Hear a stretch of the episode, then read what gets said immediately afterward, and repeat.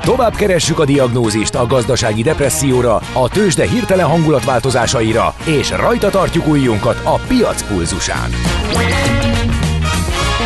Folytatódik a millás reggeli, a gazdasági Muppet Show. Ezt most vegye be és nyugodjon meg! A Millás reggeli főtámogatója a Schiller Flotta Kft. Schiller Flotta is rendtakár. A mobilitási megoldások szakértője a Schiller Autó tagja. Autók szeretettel. A Millás reggeli főtámogatója az üzleti kihívásokra választadó, rugalmas IT és telekommunikációs szolgáltatásokat nyújtó Magyar Telekom. Köszöntünk mindenkit nagy szeretettel, megyünk tovább a millás reggelivel, még van egy szűk órácskánk itt a Rádió Café 98.0-án, hétfő reggel, október 16-án 9 óra 8 perckor Kántor Endrével. És Gede Balázsjal. És a hallgatókkal persze. Aki azt írta például Dániel, hogy sajna a Szentendrei út is katasztrófa. Ezt még korábban írta, de azt szerintem nem sokat változtatott a helyzeten. Valóban az esős idő, a hideg beálltával még többen autóznak, és ugye vannak ilyen neurologikus pontok a városban, ott nehéz közlekedni. A többiek egy kis színes pöttyös kockát küldtek nekem a képernyő között. Ja, azt majd megoldjuk, azt majd megoldjuk technikailag. Jó. Oké. Okay. Na. No, ecsi, azt gumicsimmád van-e? Hát azt tudod, mi az az üsző? Aztán acatolót forgattál-e már? És azt tudod-e, milyen magas a dránka? Na majd, ha Mihálovics gazda segít? A Millás reggeli mezőgazdasági percei azoknak, akik tudni szeretnék, hogy kerül tönköly az asztalra. Mert a tehén nem szálmazsák, hogy megtömjük, ugye?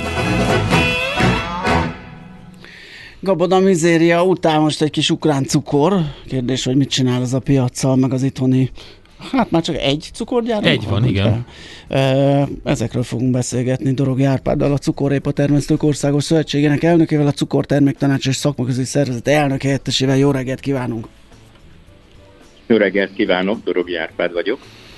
Hát nézzük meg, hogy mi a helyzet ezzel az ukrán cukorral szabadon hozható Magyarországra, miután ugye egy múlt héten megjelent kormányrendelet kiveszi a tilalommal érintett termékek sorából. Ez ugye hasonlít arra a helyzetre, amit a gabonánál láttunk. Önök hogy látják? Igen, nagyon hasonló a helyzet, és ez azt jelenti, hogy ha az ukrán cukor érkezik, illetve érkezhet az országba, jelentősen gyengül a cukorpiac, és az a gyengülés a cukorárak tekintetében egyenes arányba hat a cukorrépa árára, amely elveszíti a jövedelmezőségét abban az esetben, hogyha csökkenni fognak az árak. Tehát uh-huh. magyarán azt jelenti, hogy még korábban ugye beszélgettünk arról, hogy cukorhiány volt, nem lehetett cukrot kapni Magyarországon, az Európai Unióban is hasonló a helyzet, volt egy jelentős drágulás a cukortermékek vagy a cukorárában, akkor lehet, hogy ez volt az oka annak, ugye, hogy, hogy elkezdték beengedni az ukrán cukrot, ez viszont teljesen tönkreteheti a magyar termelést? Igen, egyenes következménye, hogyha a jövedelem lecsökken, akkor a cukorrépa termelési kedv elmegy, illetve az önköltség ö, alatti áron kell értékesíteni a cukorrépát, a cukorrépa termelő abba hagyja a termelést. Ennek az a problémája, hogy egyetlen cukorgyár van Magyarországon, és nem lehet, hogy egyik éven abban marad a termelés, mert lecsökkennek az árak, a következő évben újraindul, tehát folyamatosan fönt kell tudni tartani, viszont a termelőtől nem várható el, hogy az önköltségi ár alatt értékesítsen. Persze. De visszatérve a hiányra egy pillanatra, amit kérdezett, a hiány Magyarországon kialakult, de ez egy helyi jelenség volt, mert egyensúly volt a világpiacon is, meg az európai piacon is cukor tekintetében. Talán az ársapka intézménye is segítette azt, ha a keresletet úgymond, hogy bővítette olcsóbb árakon, és a kereskedelemnek meg nem volt érdeke megfelelő mennyiségi cukorral ellátni a fogyasztókat, hiszen hozzá kellett tenni az értékesítéshez. A kereskedelem szenvedte el azt a kárt, ami képződött a cukorértékesítés során, illetve azt a veszteséget. Itt egyébként hogyan, hogyan fejtheti ki a hatását? Ugye szakértőket tisztáztuk az ukrán gabonát, hogy nem is a direkt veszély áll fenn, hanem az, hogy a magasabb átvételi áru Németországba köt ki az ukrán gabona, az elveszi a mi exportpiacainkat, itt felhalmozódik a, a gabona, és így nyomja le az árat. Így a cukor útja, az hogyan határozható meg ebben az esetben? A cukorellátásunk részben a hazai cukorgyárból biztosítható mintegy 40% ban Ha optimálisak a körülmények, akár 50% ig növelhető a hazai ellátású cukorral el tudnánk látni a piacot a többi része, a másik, negy, negy, másik 50-60 százalékot pedig tudjuk biztosítani az európai országokból, hiszen a környező országunkban is termelnek ellenőrzött körülmények között jó minőségben cukrot, amivel biztosították és biztosítják is a piacot. Tulajdonképpen Európában van elegendő cukor, egyensúly van a cukor termelés és fogyasztás között, és nem csak az Európai Unión belül van egy egyensúly, hanem a világon is. A probléma az, hogyha az ukrán cukor ide kerül, és a hazai árakat lenyomja, az gyakorlatilag tönkreteszi a termelést, Aha. és egyúttal a magyar cukorgyártás megszűnéséhez is vezethet. Fúha, és akkor még van egy időjárási anomália, és ugye még ez az elnyó hatás is a világpiaci árakon keresztül talán inkább lefelé nyomja az árakat, vagy ott, ott az hogy befolyásolja az... Tulajdonképpen a kereslet kínálat befolyásolja alapvetően az árakat. Ha egy pici többlet van a piacon, lényegesen csökkennek az árak, viszont egy ideális egyensúlyi helyzetben pedig a költségekhez, kereslethez igazodó árakat lehet kialakítani. Most összességében ezt az időszakot éljük. Félő egyébként, hogy a korábbi évekhez képest magasabb cukor ár arra ösztönzi a termelőket, különösen Nyugat-Európában, ahol nagyobb sikerrel termelik a cukorrépát, hogy növeljék a területet. Ebben az esetben, ha nem tudnának önmérsékletet tanúsítani, akkor szintén egy csökkenő cukorárral kellene számolni, az pedig szintén piaci zavarokat idézhet elő, különösen Magyarországon, ahol így is alacsony volt a cukorrépának az ára a megelőző években, de a termelők már nem tudnak hozzátenni a tartalékaikból. Most a gabona, olajos mag, és hogyha a cukorrépa is erre a sorsra jut, akkor rendkívül rossz helyzetbe kerülnek. Egyébként produktivitás, termelékenység hozamban a hazai termelők hogyan állnak, mit tudunk elmondani, hol tudjuk elhelyezni a, a, a hazai cukorépa termelést? A kérdés jó és jogos is, nem állunk jól. Nyugat-Európában lényegesen jobb termelt termesztési eredményekkel rendelkeznek, nevezetesen a 80-90 tonnás termésátlagok sem ritkák, nálunk pedig 50-60 tonna körüli termésátlag van, ez alacsony.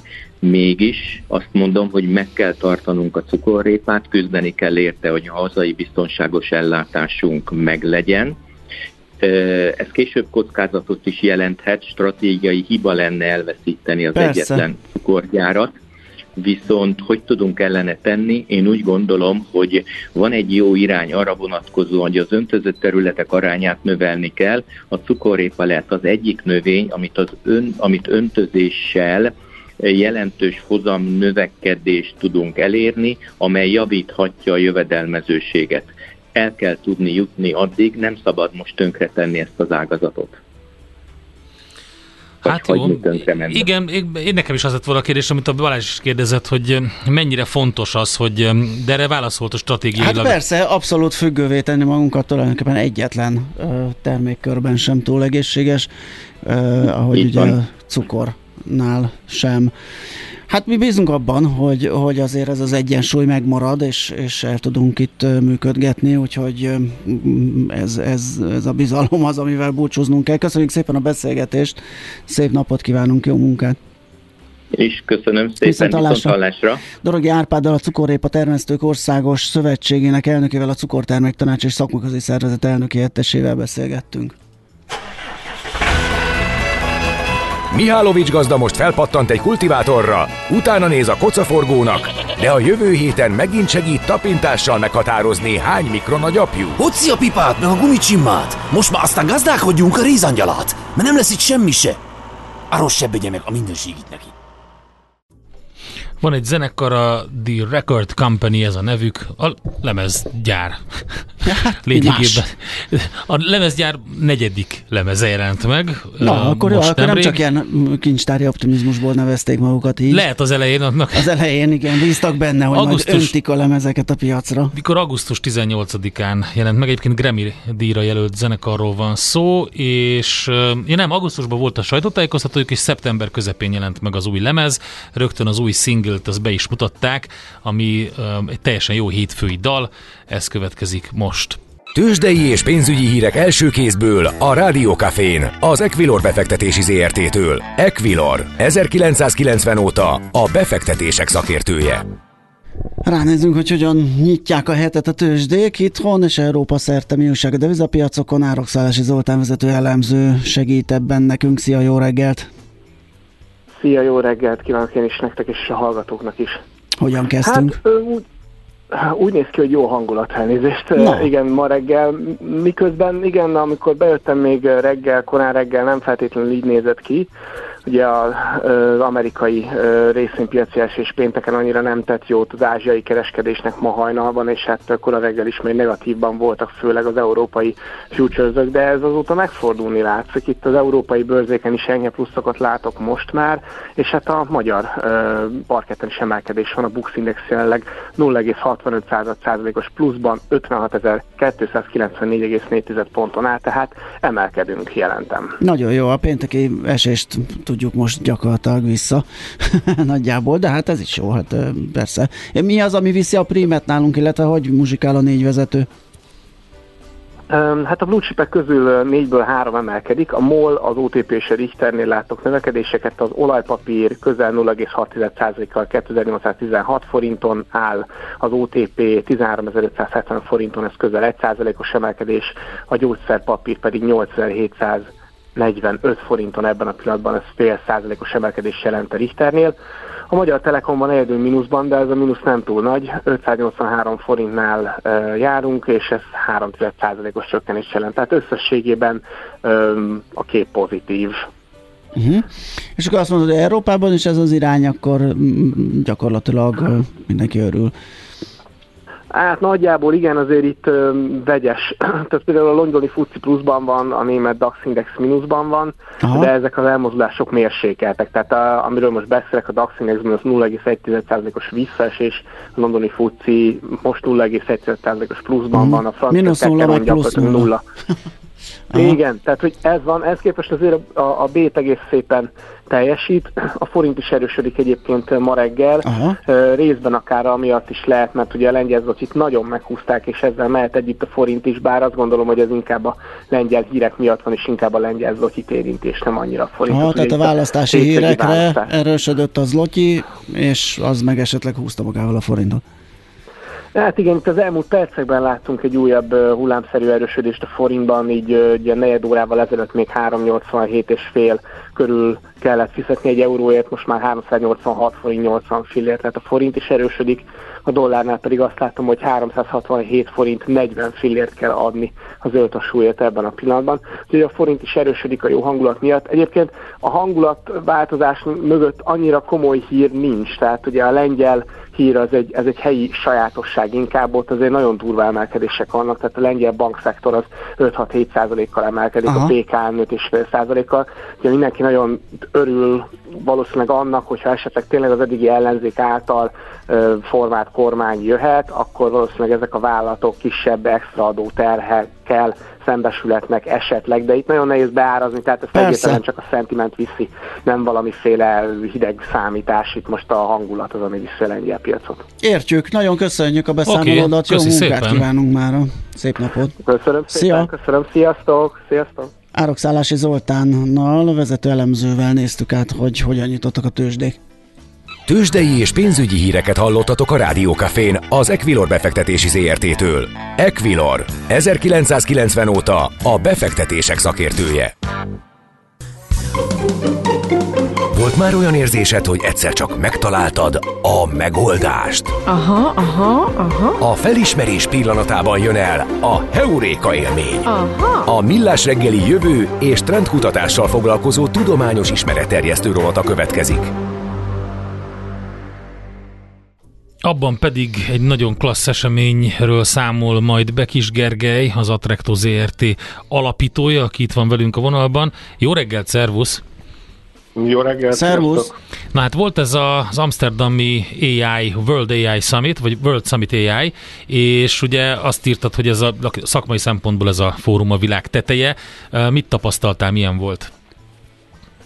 Uh, igen, valóban, ez már, én már második alkalommal voltam, mert tavaly is voltam, és nagyon-nagyon tetszett, úgyhogy idén már magasak voltak eleve az elvárásaim, de tudta hozni a konferencia. Az, ami, az, ami ugye eleve, ez egy nagy, nagy esemény, 4000 ember, világ minden tájáról, tényleg minden, minden földrészről nagyon sok ember, nagyon sok nagy cég, nagy standokkal, úgy is van, tehát az egész ilyen, ilyen showként is üzemel részben, rengeteg fény, meg hang, meg techno, meg, meg minden, amit akarsz, tehát ez egy kifejezetten nagy esemény, és a, ennek ö, ö, megfelelően nagyon magas színvonalú előadások, beszélgetések ö, voltak, úgyhogy nekem megint nagyon tetszett. Hát ezt láttam egyébként, hogy, hogy nem csak, a, hogy milyen emberek voltak ott, ugye, akiknek az előadásait láttad, tehát hogyha megnézzük ezeket a szakértőket, akkor tényleg komoly, de hogy például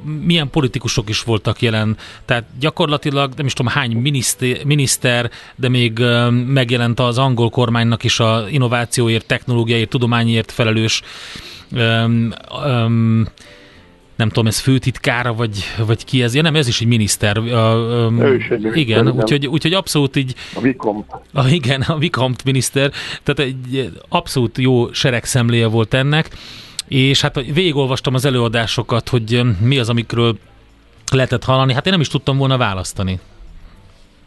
Ne, nehéz volt, ráadásul ugye ez úgy van, hogy egy két nap, szerda csütörtök, mondjuk kora reggeltől késő estig, de vagy 6-8 különböző trekken folyik a konferencia. Tehát nem is lehet, nem, nem is azt, hogy nem tudtál volna választani, hanem Ha nem is, igen, van egy, fizikailag se. van egy ilyen szuper, szuper intelligens, ilyen nem tudom én AI támogatott konferencia alkalmazás, amit lehet használni, hogy kísérjen, és akkor ugye be tudod jelölni, hogy mi érdekel. Hát nekem az abszolút úgy volt, hogy egyszerre három helyen kellett volna lennem. Még A erősebb nap a a szigeten, ugye? Igen, nem, nem igen, tudsz igen. választani előadót. Több Oké, színpadon Hát mert megpipáltam, hogy ú, érdekes, érdekes, érdekes, érdekes, aztán végén ránéztem, hogy hogy néz ki a naptáram, és akkor azt láttam, hogy fizikailag három különböző helyen kell lennem gyakorlatilag folyamatosan, úgyhogy igen, ebben szűrni kellett megválasztani.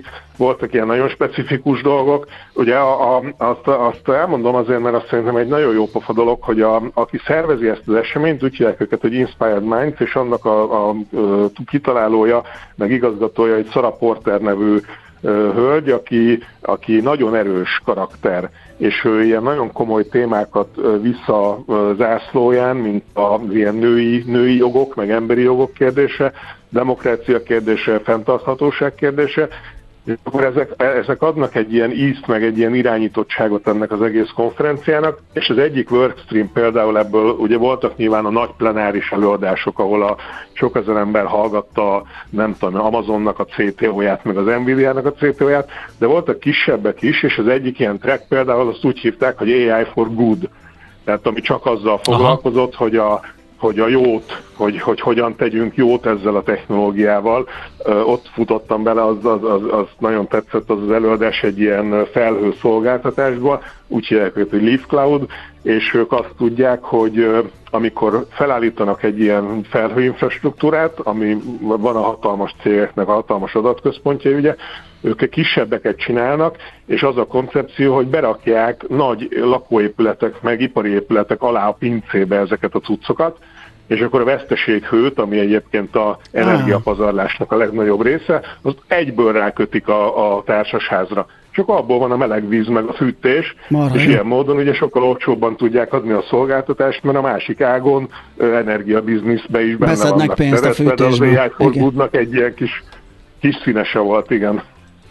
Hát közben néztem ezeket, amiket írtál, de hogy például a Simon C., az Nvidia-nak a vezető AI tudósa is arról beszélt, hogy hogyan lehet a generatív AI-t klíma helyzetre, vagy annak megoldására, csillapítására használni. Tehát egyre többen olyan megoldásokat keresnek, olyan applikációit keresnek ennek a technológiájának, ami pont most fejtörést okoz sok mindenkinek, de láttam nagyon sokat ez a, ami a, a társadalmi kérdésekkel foglalkozik, vagy ilyen globális felmelegedéssel.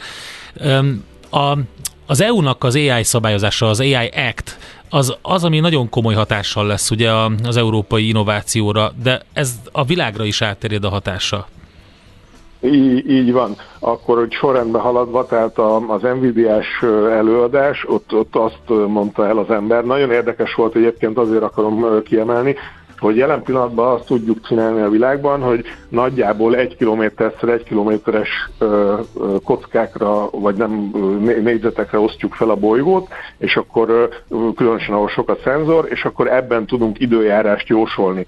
És azt mondta, hogy ugye ahhoz, hogy a ez a klímaváltozás elleni küzdelemnek ezt a meteorológia aspektusát jól meg tudjuk fogni, ennél pontosabb becslésre lenne szükség. Na most a pontosabb becslés az azt jelenti, hogy egy méterszer egy méteres, és nem egy kilométerszer egy kilométeres, mert ő például a Szingapurból jött, és mondta, hogy a Szingapur ebben a cellában egy ilyen kicsi hely nem tudják jól jósolni, de akkor is itt jön az érdekessége, hogy úgy interpretálta, hogy ahhoz, hogy a jelenlegi technológiával le tudjuk vinni egy méterszer egy méteres szintre az előrejelzést, ahhoz ugye 100 milliárdszor erősebb gépre van szükség, amiben viszont nyilván belepusztulna a bolygó, hogyha ilyen ilyeneket hajtanak. Aha, igen. Így jó, az a farkába is harapott egyből, hogy akkor mentsük meg a bolygót, de hát hogyha vassal akarjuk megmenteni, akkor az irgalmatlan energiát fogyaszt, úgyhogy innovatív megoldásokra van szükség, és akkor ebből előhozott még 6-8 izgalmas pontot, hogy hogyan dolgoznak ők ezen. És akkor a már kérdésed másik része pedig az, ez az EU Act, EU AI Act, ez, ez nagyon nagy hatással lesz itt a dolgokra.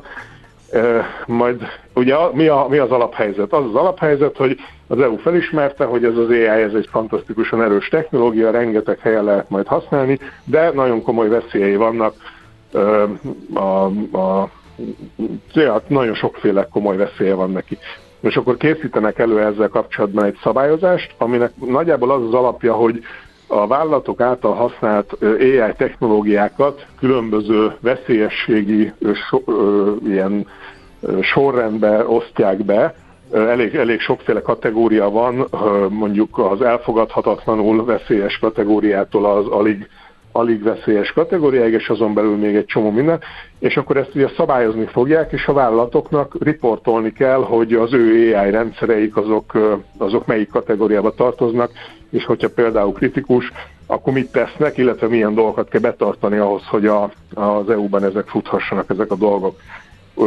Ez, én úgy láttam, hogy a jelenlévő, ugye nagyon sok cégnek nagyon nagy standja volt, ahogy mondtam, ezek az óriás cégek is kint voltak, és erre mindenki nagyon készül, hogy, hogy a, a, a cél az lenne, hogy ebben az évben megszülessen a szabályozás, de szerintem nem fog összejönni, hanem ez a jövő év lesz, és akkor még egy-két év türelmi idő, de egy idő után ennek meg kell felelni, különben jönnek a büntetések. És akkor most nagyon sokan készülnek arra technológiai megoldásokkal, tanácsadással, hogy hogyan hogyan fogunk odáig eljutni Európában, hogy ez működik. És a hatásai pedig a világ felé, erről is volt többször szó, hogy ugye Európa ugyanazt mondja, hogy az első lesz ebben, de azért párhuzamosan Amerikában is, Kínában is készülnek, ráadásul hasonló szabályozások, tehát itt úgy tűnik, hogy azért valamennyire harmonizálva lesznek ezek a dolgok, de azért az egy nagy kérdés, hogy ki mennyire keményen szabályozza saját magát, mert ugye, hogyha mondjuk Európa nem tudom, sokkal keményebben szabályozza magát, mint Amerika vagy Kína, akkor az egyfajta versenyhátrányt is jelent, azzal együtt, hogy persze védjük a, az embereknek a, a jogait. Abszolút. Még egy mondatot mondjál létszes arról, hogy mennyire osztik a köd a, a generatív AI technológia körül, mert ugye ez állandó visszatérő beszélgetés is itt nálunk, hogy oké, okay, szuper, de mire lehet alkalmazni ezt a technológiát? Igen, a, igen, tehát volt még mindig egy-két olyan előadás, illetve hogy általában az AI témával kapcsolatban azért még mindig nagyon nagy a hype, és ezek a nagyon maga, nagy vezetők, meg okos emberek is ilyen szuperlatívuszokban beszélnek arról, hogy ez a következő időszak, ez minden bizonyal ennek a technológiának az időszaka lesz, és csodákat fogunk látni. És akkor van ennek egy ilyen kis szűkebb része, ez a generatív AI, ezzel kapcsolatban viszont már ez a elveszi a munkánkat, meg mind meghalunk, meg megesz, meg nem tudom én, ezek már így nincsenek annyira, uh-huh. hanem egész konkrét felhasználási esetekről volt sok szó, ahogy mondtam, párhuzamosan volt nyolc ilyen worktrack, és a, a több, több, a HR-ben például, a jogban, meg még talán a, a katona, katonás worktrackben is, az ilyen defenses worktrackben is, ott egy csomó olyan konkrét felhasználási esetet mutattak meg, hogy generatív AI-t használnak bizonyos vállalati problémák megoldására. Tipikusan egyébként ezek abból állnak, hogy a vállalatnak a tudásbázisát, azt megfogják, bepakolják egy ilyen nagy rendszerbe, és akkor utána lehet igazából beszélgetni ezzel a vállalattal valami konkrétabb cél érdekében.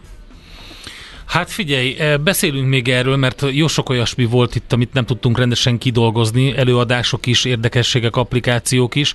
Minden esetre egy nagyon jó kis összefoglalót adtál nekünk erről a World AI Summitról, ami Amsterdamban volt. Köszönjük szépen az infókat! Jó, köszönöm, sziasztok! Köszi, szép napot, szia! Kis Gergelyel beszélgettünk az Atrecto ZRT alapítójával. Heuréka élmény! A Millás reggeli jövő és trendkutatással foglalkozó tudományos ismeretterjesztő rovata hangzott el. Aha, aha, aha. Azt írja nekünk egy hallgató, az m 0 M4 előtt az M5 irányába katasztrófa iszonyat dugó szinte áll a forgalom. Ugye erről beszámoltunk, hogy ott azt hiszem valamiféle aszfalt, vagy valami mhm. javítás uh-huh. van, és ö, ezért ö, lehet ott torlódás. Aztán ö, aztán, aztán Stuka írja nekünk, annó megpróbáltam megbecsülni az MNB kamat érzékenységét, és kb. 1 milliárd HUF BPV jött ki, ez kb. ki is adja a bukót. Aztán, ezt nem tudom, mire jött, hogy az orvozászattal is ez a helyzet egyre növekszik. Hát a gombászás, a, a gombászás, igen, a gombászás abszolút mellé, persze. igaza van a kedves Minden, hallgatónak. Amit mezőről be lehet szedni, be lehet gyűjteni, azzal Megjött Fehér Marian, olyan nagyon jó, a, a melyik síparadicsomból érkeztél? Úgy nézel ki? próbál venni. Aha, igen, Ugye? próbálok. Tehát nem egy, élő, nem egy hűtéből jöttél, élő hanem egyenes adásban az óriás halljuk, halljuk, ahogy... Nem, a metróból. A metróból? Igen. A metróból. A metróból jöttem, futottam, de így kell ideérni pontosan, Igen. nem? Ah, de Pont hát, jókor. pont jókor. Hát az, de viccelj.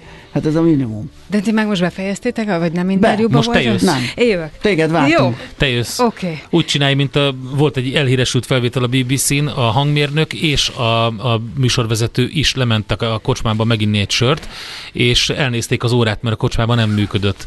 Most négy emeletet kellett felfutni, nem működött a lift, felrohantak. Na most nyilván a hangmérnöknek nem nagy probléma megnyomni Persze. a gombot, de most a műsorvezető az volt jó. A híreket hogy olvastam, hogy. Ez, ez, ment körülbelül 10 percig. Na hát mi Szerintem 10 volt órára már, szerintem volt már ilyen, itt a volt már ilyen, ami történelmünkben is. Na, Igen, mondjad. rendeződök tízre. Delov Jávor dobos lesz a napembere. Ugye ő a Random Trip alapítója. És ez, látom, hogy Igen, ismerjük, a Jábort nagyon aranyos, és még jó, hogy nem a Schmidt Andi Igen. van itt, aki dobolni tanít, úgyhogy Igen, ő az igen. egyik tanár. Hát gondolhatod, hogy van köze hozzá, hogy jön a tudtam, Jávor. tudtam. Ja. Bele, mhm. beleléptem. Igen, igen. Ugye, hogy vannak Igen. ilyen összefonódások, tudod, kis ajánlás. És elmondja, mi ez a random. De egyébként azért van, lesz az esemény is. Igen. Lesz esemény is november 7-én, igen, láttam a Szuper. Facebookon. Az egy nagyon szép nap a születésnapom, úgyhogy illik akkor. Ó, Illik már is elmenni a random naptárba. Ó, én is csak nem hallottam a napot. Nem baj. De egész novemberben köszöngetlek, akkor De szerintem... November fej hét. vagy. Most mondom, november Jó, 7. oké. És aztán utána pedig uh, 11-től a Gyarmati Ritával, ugye, aki a visszajáró vendég, Mhm. uh-huh. a tanácsadó szakpszichológus, egy jó kis burnout így hétfőre. Az... Ó, Ugye? Mhm. A kiégés, az, hogy hogyan, és miben, mert hogy ez nem csak karrierben, hanem nyilván kapcsolatokban Abszolút. is megtörténhet. Mik a tünetei, mm, hogy ismerjük fel, meg hogy mit lehet ellene tenni, bár egyébként azon gondolkodtam, hogy az még úgy nagyon tehát, hogy hogy lehet helyreállni belőle, oké, értem, hogy ellene mit lehet tenni, azt, ne, azt, azt nem annyira tudom, legalábbis magyar Ez, hogy viszonylatban. elkerülni, hogy hogy lehet? Igen, de uh-huh. erre mondjuk nálunk szerencsésebb történetű országokban azért van, van elkerülési Az, technika. azért nehéz, mert nem, nem érzed, amikor, hogy belecsúszol. Szerintem. Hát igen, de Legalábbis a hogyha- Vagy munkahelyén nem csak arról tudod. tudok. Hogy ez az. Igen, Egy meg csomó egyébként- mindent gondolsz magadról, hogy mi a bajod, vagy nem ér Igen. diszkomfort, stb. Igen, de közben igen, egy igen. Egyszer óriási csak rájössz, hogy vagy. összeállt, igen, ezek a Igen. tünetek, ezek Azért azok. mondom, hogy, hogy itt nálunk egy kicsit, kicsit szerintem ezt így nehéz, mert, mert viszonylag kevés eszközöd meg kapaszkodód van ahhoz, hogy, Aha. hogy, hogy felismerd, meg elkerüld, és az elkerülésben például egy cégnek tök nagy felelőssége Az biztos, van. Persze. az biztos. Akkor téged mindig megünnepeltek gyerekkorodban, nem? Ilyen Hát nagy én felvonulások voltak, meg minden, ugye? Ez tök jó Hát lehetett. én ezt képzeltem, igen. Tehát, hogy ez egy ilyen És nem értetted, hogy miért azt mondják, hogy a nagy októberi szocialista forradalom, amikor már eleve Igen. november van, és ezt az nem- én születésnapom. Én ezt nem hallottam meg. Ja. Hát figyelj, szünnap Persze. volt. Úgyhogy akkor jó. Az érted, tehát kifejez. Egyébként ezt nem szerettem, ez olyan rossz volt, tudod, hogy szülinapodban nem mehetsz iskolába sose, Ja. de akkor még nem is volt ez akkora divat amúgy, hogy Igen. partit rendezünk a Partizni, meg suliba. igen, igen, igen, igen. Jó, hát akkor tehát pont jókor rögtön utánunk, pontosabban Czoller Andi után, aki szintén itt van és készül nagyon, úgyhogy meg se tudjuk szólítani, mert teljesen bele feledkezett a hírek össze. Hangot És rád is legyintett Nem, most. nem, nem, nem, Persze, hangot. Nem, rám, mert az egész, az egész itt a. Czoller Andinak. Sok vagyok én már ide. Nem. Andika. A hallgatóktól elbúcsúzunk, nagyon köszönjük szépen a mai megtisztelő figyelmet. Holnap megint lesz millás reggeli fél héttől élő, 6-tól fél hétig pedig ebből a maiból egy-két ismétlés. Mindenkinek nagyon szép napot, sziasztok! Sziasztok!